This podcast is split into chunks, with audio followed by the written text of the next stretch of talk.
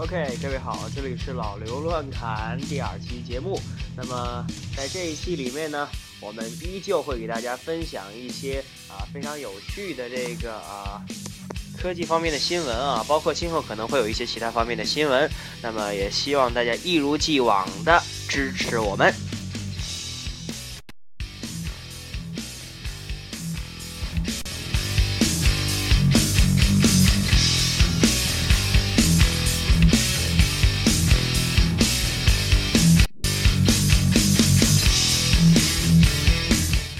OK，现在呢，呃，我们来看到这样一条消息，就是啊，游戏主机在中国的销量比较一般啊。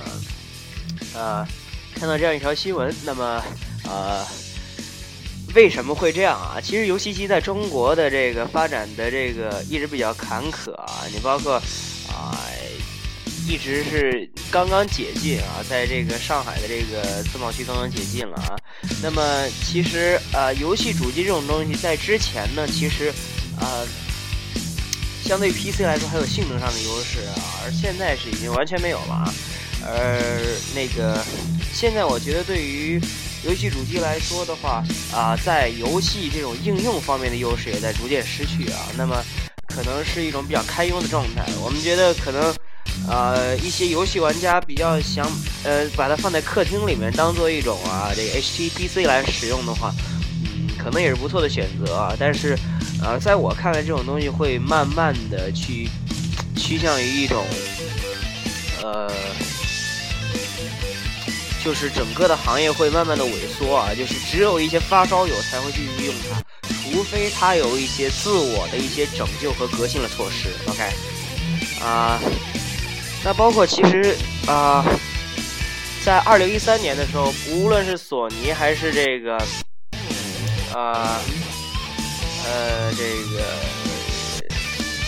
微软都推出了这个全新的这个游戏机产品啊。索尼推出的是 PS4，OK，那微软呢就是 Xbox One，OK，那 Xbox One 的话，呃，做的更加的这个杂，或者说啊，更加的有这个。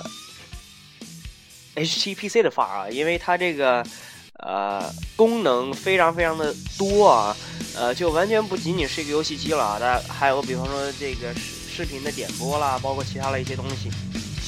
那 PS4 的话，在呃做的还是比较纯粹啊，只是啊改进它的一些功能啊，包括这个呃这个 PlayStation 的这个现在它这个云服务，我觉得也现在做的比较棒啊啊。那么具体哪种呃模式更好？OK，呃，我们呃这个的话，OK，呃，可能在我看来的话，呃，微软的这种模式，OK，就是 Xbox 这种模式的话，呃，所面向的市场会更广，OK，但是前提是必须做到足够好，就是啊，必须做到。你所想面对的这些人群都能够满足，才可以。OK，就是你要让它能够完完全全取代掉这个之前的 HTPC 啊，包括一些啊，甚至机顶盒产品。OK，能让它在客厅站住、站稳脚跟。OK，那这个肯定肯定这个面向的市场会更广。但是呢，如果没有做好的，还不如像索尼一样啊，只是把游戏方面业务做好。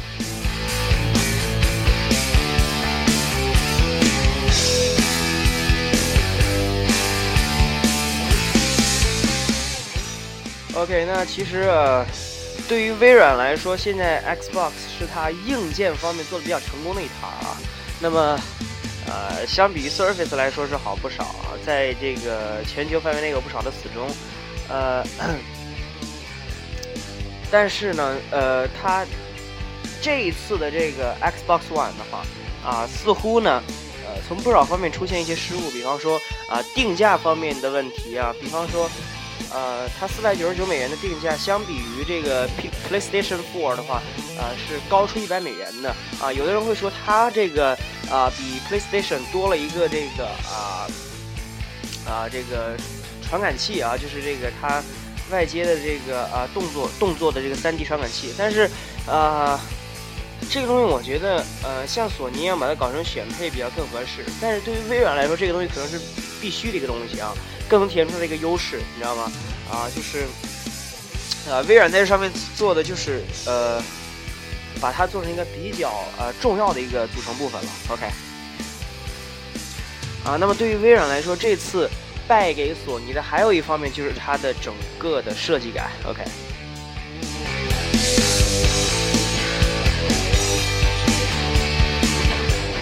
索尼 PS 四的设计的话，整个偏向于一种非常有科技感啊，包括它整个的啊体积也比这个这个 Xbox One 小得多，呃，而且呢，整个的这个它同样是分段式设计，但是索尼设计就明显的比微软要好得多。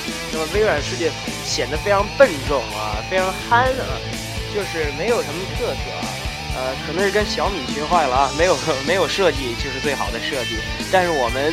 还是认为，呃，像这样的巨头应该拿出更好的作品，才是更有诚意的。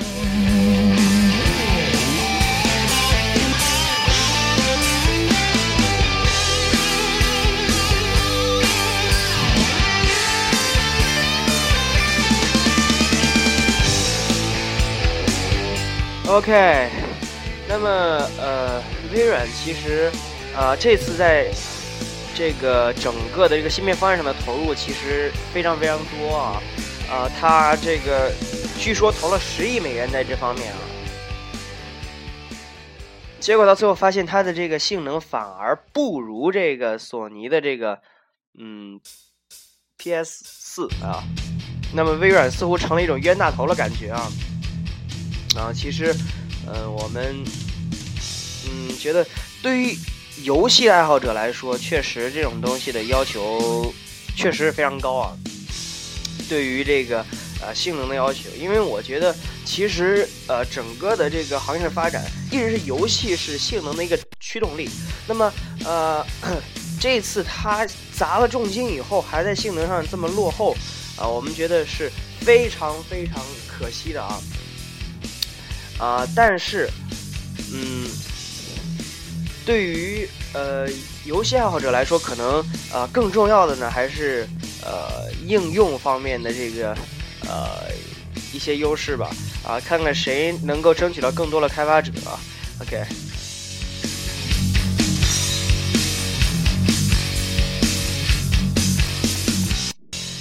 其实，在 NVIDIA 和这个 AMD 之间也上演着同样的竞争，这两家的显卡。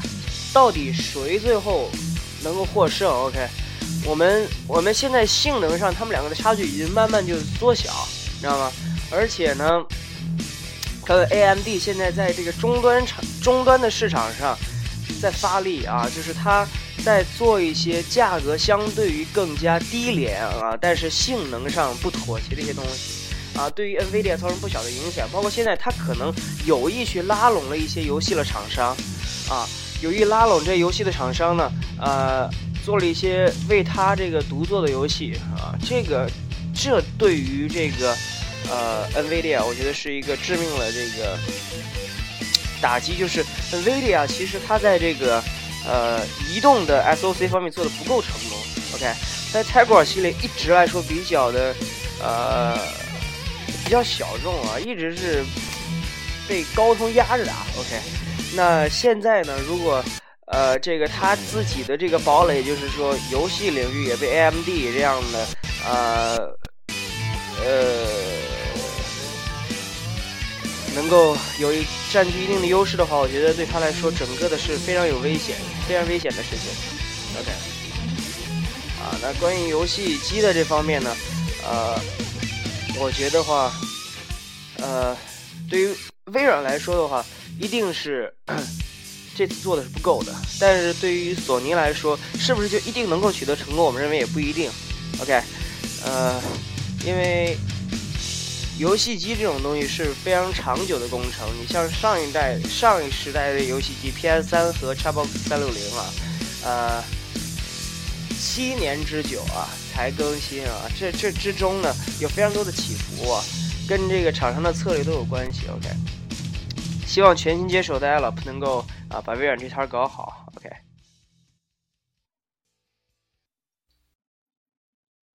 OK，我们继续往后看。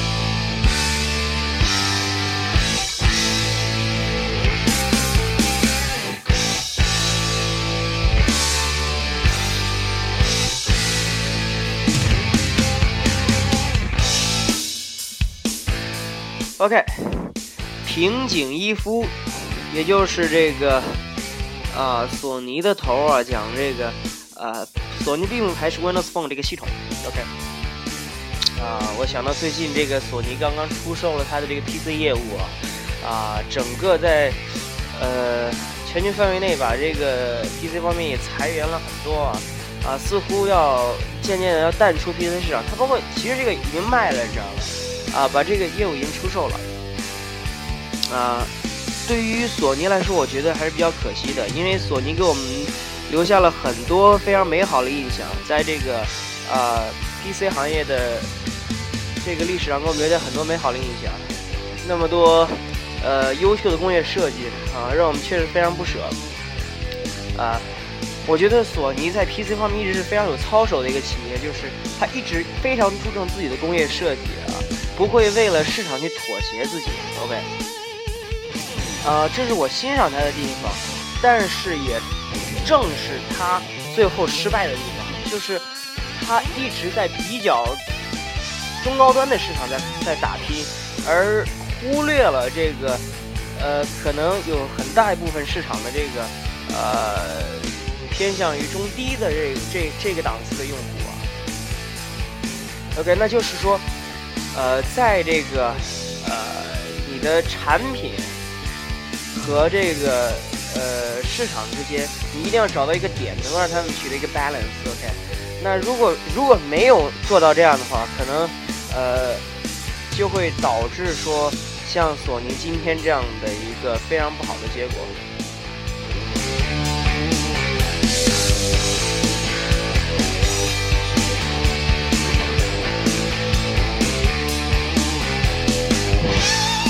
索尼售出这个业务的大背景是整个 PC 行业的一个下滑。OK，呃，整个 PC 行业在现在呢趋向呃趋势就是非常往下走。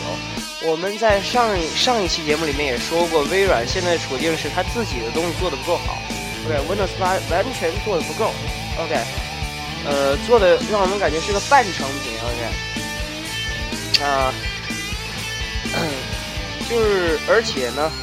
呃，各方面都很缺憾啊，所以，呃，没有足够的实力去对于现在新兴的一些呃新的企业啊，包括没有没有足够的实力去对他们进行反击啊，呃，他们一直在侵蚀自己的这个市场啊，但是微软没有拿出有力的措施。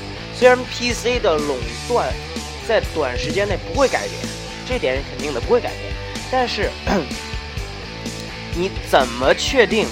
未来一定不会，在别人都在大步往前走的时候，呃，微软应该拿出自己的一些东西啊。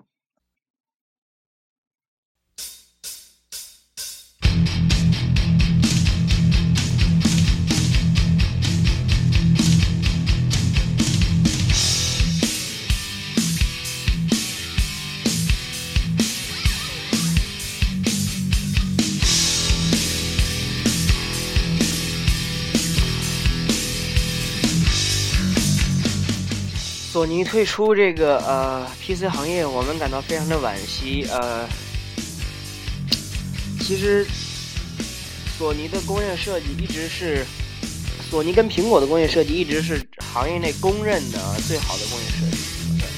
呃，但是呃，老乔帮助苹果在这个商业化跟产品的优质之间找到了一个很好的点。去取得一个平衡，但是无奈这个索尼的这个最初的创始人啊，一代宗师这个去世了以后呢，索尼一直没有能够抓住这个点啊，所以啊一直在走下坡路啊。索尼把一这个 PC 卖了，能不能断腕求生啊？叫断臂求生吗？是断臂求生吗？OK 啊。能否这样，还是一个未知数。因为对于索尼来说，在移动、移动这个移动的产品方面，也没有拿出呃非常好的作品。那么在企业方面，呃更更谈不上优秀。呃，但是他在一些专业领域确实做的还不错。这点倒是，比方说，呃，影像方面做的确实不错。OK 你。包括现在呃，但是话，呃，可能之后索尼的话还是比较危险，对，比较危险。其实这种商业化的道路的探索都是摸爬滚打，包括老乔啊，这个史蒂夫·乔布斯也是这样的。他也是呃，最初甚至都被董事会赶出了这个公司啊，呃，那么老乔自己搞了一个公司叫 Next，OK，啊，他也也是很失败啊，但是呢，呃，这些经历啊，让老乔最后呢，呃，找到了自己的呃一个方式啊，去把这个企业最后做得非常的优秀啊，如果没有这些经历，可能也就没有今天的啊苹果。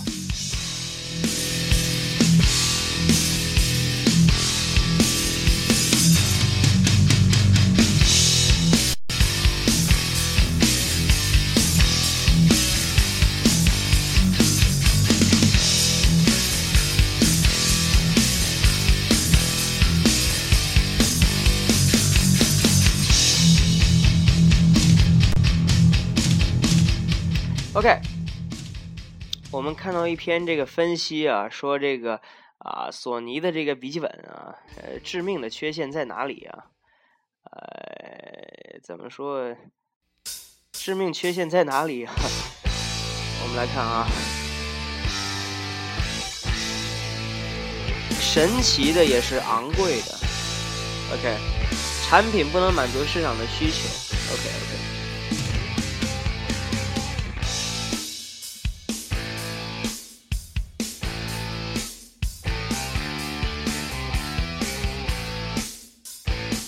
对，它的这个整个的定位太高了，这也是刚才我们所说的。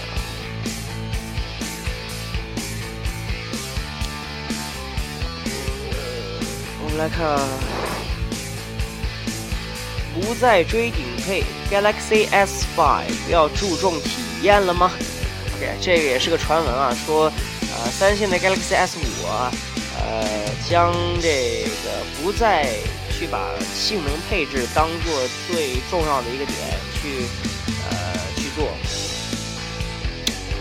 其实听到这个传闻我太开心了啊！就是说，呃，一直安卓阵营里面有一个弊病，就是啊，把所有的东西啊，就是整整个的好坏全都要以性能来衡量。其实这是非常病态，也是非常不正常的。就是说。呃，其实只有在最初的阵痛期的时候，性能才是你衡量的一个非常重要的一个标杆。而现在呢，已经到了性能过剩的时候，我们要开始转而把更多的精力放在你的啊，看你的体验是否足够优秀上。做好手机的体验，是让消费者能够直观感受到的。OK，啊，为了一些噱头而牺牲体验。其实，呃，其实这样做，你可能，呃，最初能骗到消费者的这个啊欢心啊，但是消费者在使用的时间长了以后，日久叫什么？路遥知马力，日久见人心啊。就是说，他会他会感到哪个东西是真正好的。OK，那么这是培养用户忠诚度的一个非常重要的事情，一定要把你的产品体验做到足够优秀，用户才会足够忠诚。如果你的产品体验的话只是将就的话，那么用户下次可能 OK。为什么不 have a try 呢？就是为什么我不试试其他的？OK。呃，这是苹果的忠诚度为什么一直这么高？这是值得一大一大一大这个呃很多这个安卓啊，安卓厂商啊，生生产安卓这个。手机的这个厂商值得思考的问题，今天说话老有点这个，这个唧唧绊绊的，不知道为什么。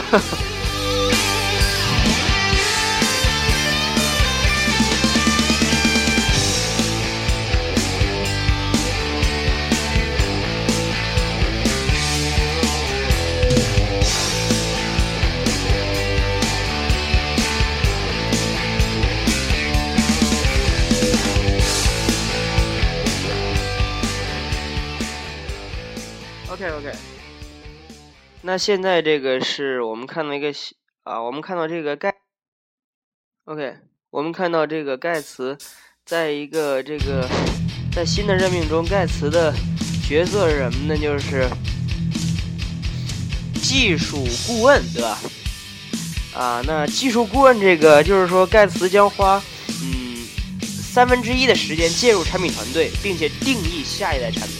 OK，那么呃，在呃，其实，在遴选这个呃微软这一代的这个，就是现在这个这个下一代的 CEO 的时候，盖茨说慈善是他的主业。那么。就是奈德这个纳德拉这个担任 CEO 之前呢，盖茨还说这个啊，我就不会再介入这个啊这个企业太多啊。那么，但是呃，似乎是一些呃原因啊，让盖茨又重新啊决定回来对微软啊指指路了啊。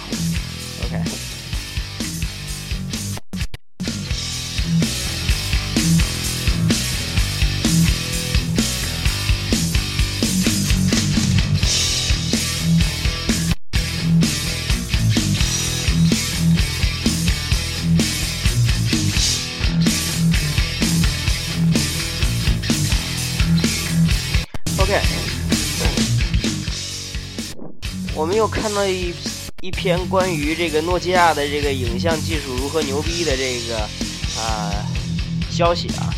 啊，说诺基亚的这个幺零二零啊能能存四千一百万像素的数字底片，怎么怎么着？啊？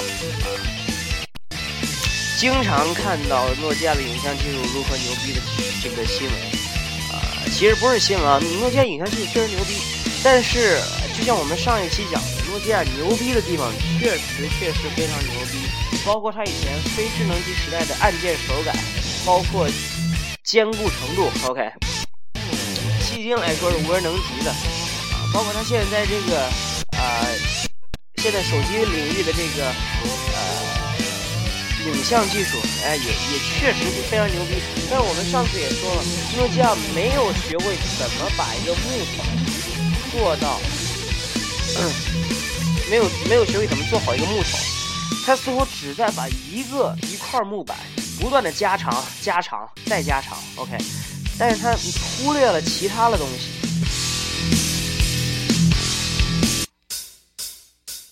忽略了其他东西就意味着他这个木头注定是成不了太多水的，也是获得不了消费者的太多的满意的。没有消费者会说，我买来手机。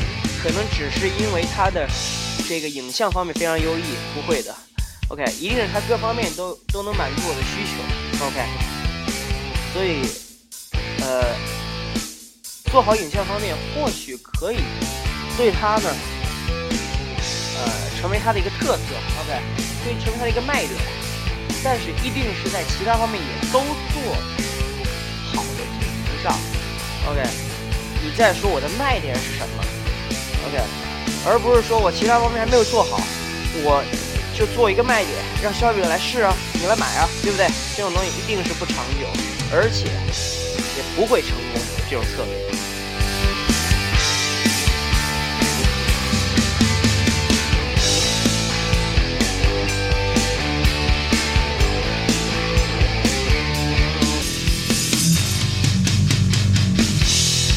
OK，谢谢各位。这期的老刘乱侃到这里又要结束了，那么啊，谢谢大家的守候收听。那么，如果您觉得这节目挺有聊啊，那呃，谢谢您了啊，呃，确实是谢谢您，并且呢，呃，您在下面啊，希望给您给我一个好的评论啊。那么，呃，如果有什么问题或者是啊跟我聊呢，那么也可以这个。欢迎关注我的新浪微博，那么主播名称“追梦刘昭晨”就是我的新浪微博的这个用户名，可以私信我，OK。OK，这是我们正式的第一期节目，那么大家以后有什么感兴趣的话题呢，也可以艾特我，OK。